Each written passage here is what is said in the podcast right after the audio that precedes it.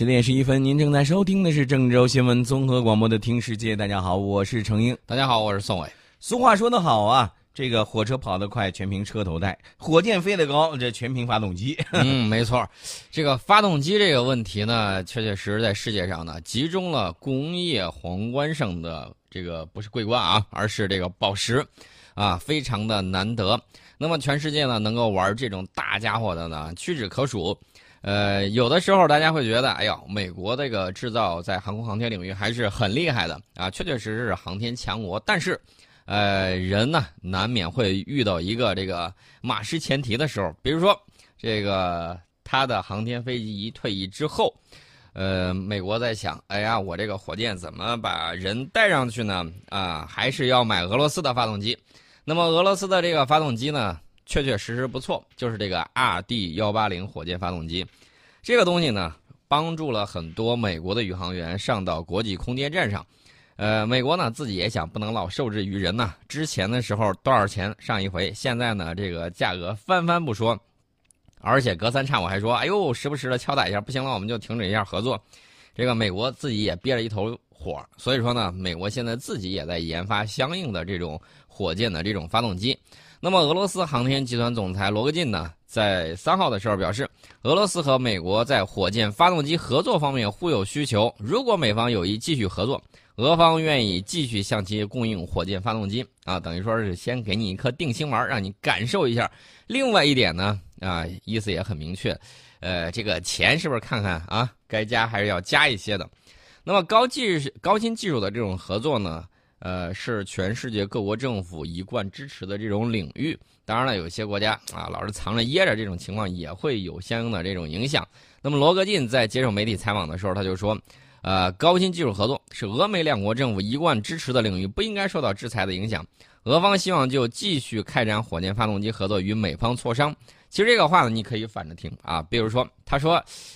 咱们两个一向在这个领域都有合作，你要是不想合作，想制裁我的话，不好意思。啊，不要受制裁影响。那反过来就是，如果你继续制裁我，那这个东西就受到制裁的影响。我反过去制裁你，那你自己看着办吧。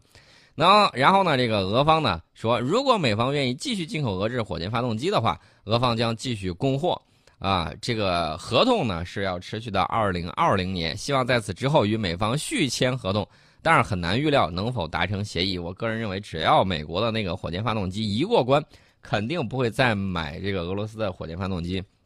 俄罗斯这款火箭发动机呢，确确实实非常的皮实耐用，而且呢，呃，大家可以看一下，俄罗斯这款火箭发动机呢，美国现在是主力需求商，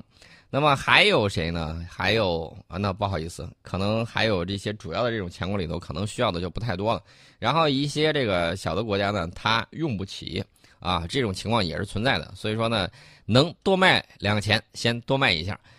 美国国务院八月二十七号是发了一个公告，宣布美方因俄罗斯前特工在英国中毒事件而对俄方实施的制裁于当天正式生效，这是八月二十七号的事儿。那么根据公告呢，美俄政府间的太空合作、商业太空发射等领域被排除在此次制裁范围之外。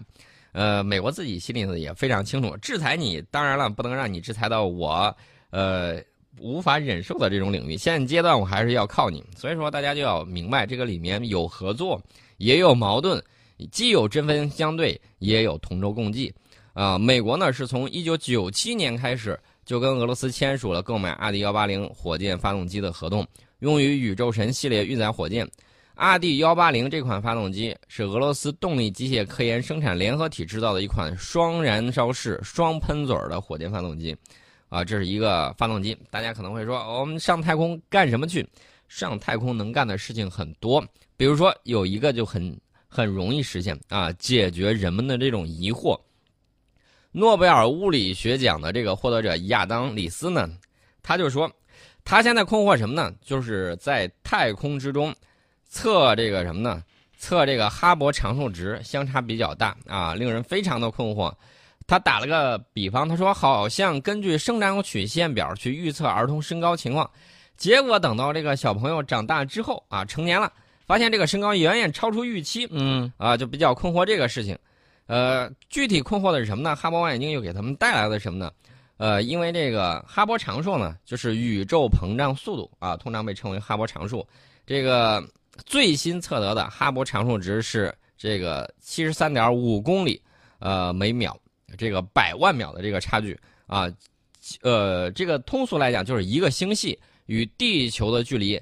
每增加百万秒的这种差距，远离地球的速度就增加每秒钟 七十三点五 公里。那实际上就是说这个速度又加快了啊，速度在变快。因为这个用天文望远镜确定星系距离，对宇宙膨胀速度进行这种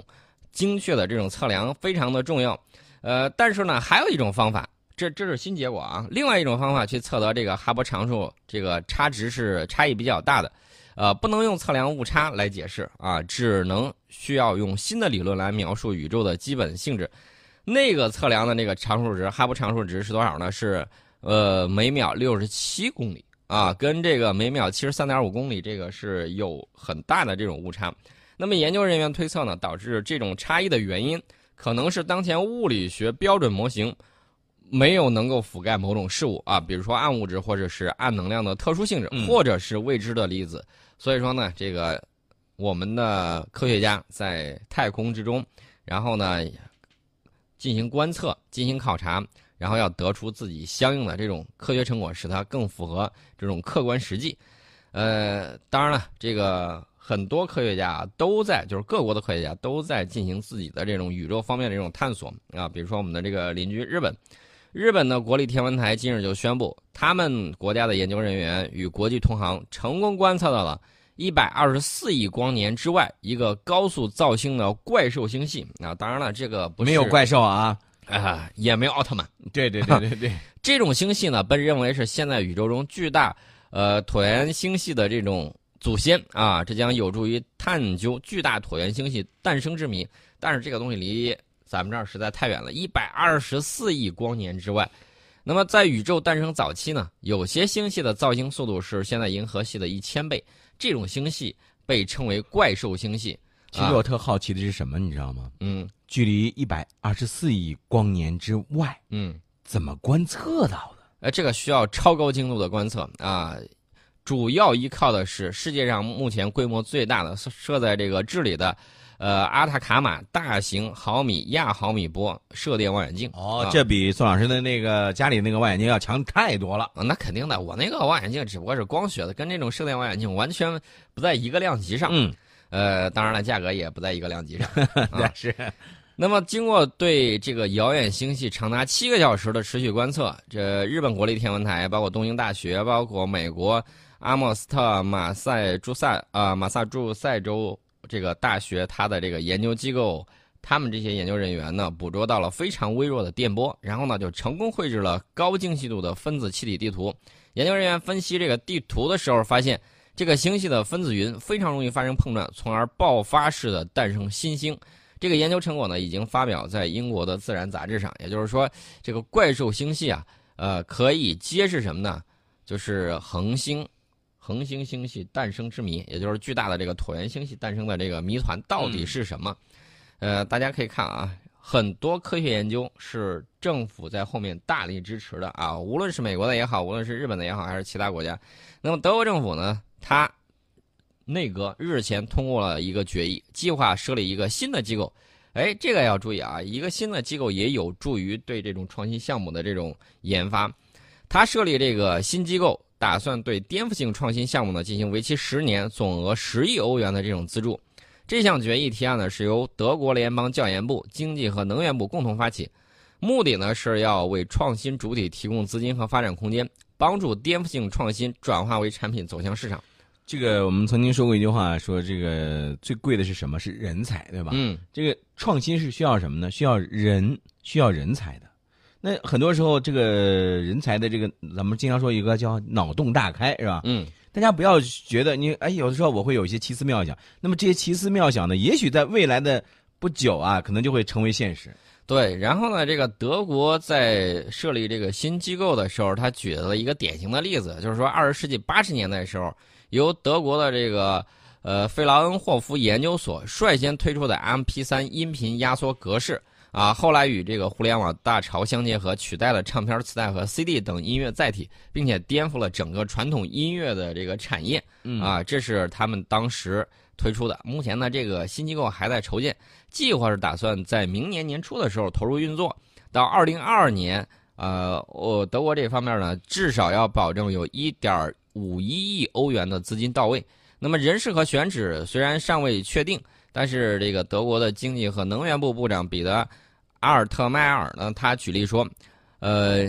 准备资助的这种颠覆性创新领域，包括人工智能、新一代的交通和重大医学突破，呃，这个大家就能明白，这个德国打算在哪个方向发力，然后呢，在这些领域呢，颠覆传统的这种产业，啊、呃，这是德国的这种想法。呃，我们可以了解一下它的这个新的这个机构打算是怎么去做。它的这个新机构呢，要精简人员设置啊，计划安排两名高级负责人和好几名不负责不同项目的这种创新经理。有创意、高水平的这种创新经理受聘之后呢，将拥有高度的自主权啊，负责这个选择、管理有潜力的这种颠覆性创新成果转化发展计划，并且决定计划的这种生命周期。高校、还有科研机构、还有企业负责具体的实施啊，这是它整个从顶层架构来设计如何促进创新这个的发展啊，这是德国政府想出来的这种呃办法。那么新机构的一个突出特点呢，是对创新活动的支持力度很大。除了对入选的这个创意单独立项这个拨款资助之外，呃，德国政府呢还会提供公共采购的支持，并且联合企业帮助创新成果走向市场。所以说，大家综合去看一下的时候，他山之石可以攻玉啊，这个是德国的一系列的这种呃想法，还有他自己想要做到的这个地方。新机构成功与否，其实呢还取决于能否和市场以及和高度创新的初创企业保持紧密的这种协调关系。所以说呢，这个未来德国的这个创新应该会在这个组织架构之下得到继续的这种发展。那么大家可能会想，那我们最近又有哪些新的这种技术领域方面的这个东西创新呢？呃，其实呢，大家可以看一下啊，这个提醒大家，准备换手机的你可以注意一下了。华为在柏林国际消费电子展期间呢，发布了全球首款七纳米制成的人工智能手机芯片麒麟九八零啊，这款性能强大的芯片呢，一经发布就获得了业内广泛的关注。前两天我还听宋老师说他想换手机了，是不是又又想换华为手机了？呃，这个华为手机呢，我是从苹果转到华为的，然后中间的过渡呢，其实是很呃很容易的，因为双方在有些设置方面呢比较像。呃，当时转换过去之后，还有一点就是电池啊，我对这个手机电池的这个要求比较高要求比较高，对啊。当时呢，那个手机电池容量比较大的时候，能够轻轻松松的支撑一天，啊，如果电池容量比较小的时候，呃，效果是欠佳的。嗯。那么我们看这个麒麟九八零的这个芯片呢，这是全球首次商用最领先的七纳米制造工艺，不到一平方厘米的面积内集成了六十九亿晶体管。啊，相比业界普遍采用的十纳米制造工艺，性能提升 百分之二十， 呃，能能效呢能够提升 百分之四十， 晶体管的密度提升 一点六倍。那么麒麟九八零在基础通信能力方面是在大幅升级的，呃，能够在不同运营商网络高速上网，这一点很关键啊。有的朋友使用的这个手机啊，这个运营商不太一样啊。电信运营商不太一样，所以说呢，你在选择不同运营商网络高速上网的时候，有的是会快，有的会慢。那么它呢，能够起到非常好的这种作用。另外呢，这款芯片在业内首次搭载了双核的神经网络处理器，能够每分钟识别四千五百张图像，速度相比上一代提升了 百分之一百二 啊，能够实时绘制出人体的关节和线条，而且可以准确的识别多种的物体，照相性能也显著的提升。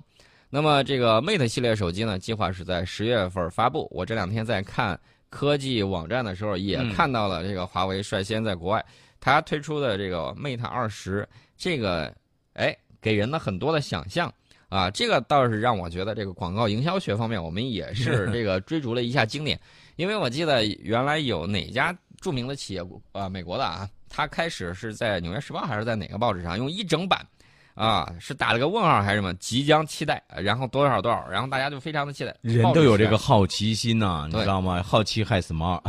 有的时候你可能就是就是因为这个好奇心，然后你就牢牢的记住了啊。对，所以说呢，我也期待看一下这个麒麟九八零能够不能够在实际应用中不负众望，然后呢，让我们在这个手机体验领域呢有更新的这种提高。除了这个之外呢 ，Mate 二十呢还有一个好处是什么呢？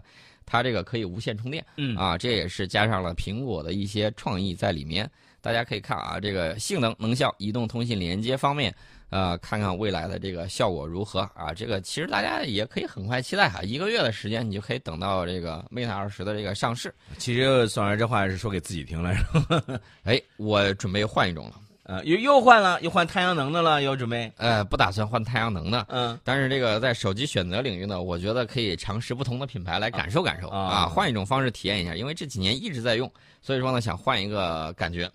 呃，既然你说到这个太阳能呢，其实大家非常希望我们的这个手机利用太阳能充电可以达到很好的这种效果。呃，有很多喜欢户外的朋友呢，其实在淘宝上已经发现有很多的这种太阳能呃电池充电器，嗯啊、呃，有的呢可以直接挂在背包上，然后在你在野外呃白天那个徒步的时候，嗯，就能够吸收足够的这种电源啊、呃，太阳能，然后转换成电源给你的这个笔记本啊，这个给你的手机啊，还有一些户外的这种一呃充电的这种电池进行充电，嗯啊，这种情况呢，大家运用还是比较多的。美国最近研究出来了一种这个新型的薄膜太阳能电池啊，双层设计，能够大大提高光电转化的效率，性能呢已经创造了同类太阳太阳能电池的新纪录。这个成果发表在新一期《美国科学》杂志上，这是美国加利福尼亚大学洛杉矶分校等机构的这个研究人员共同开发的一种新型薄膜太阳能充电池。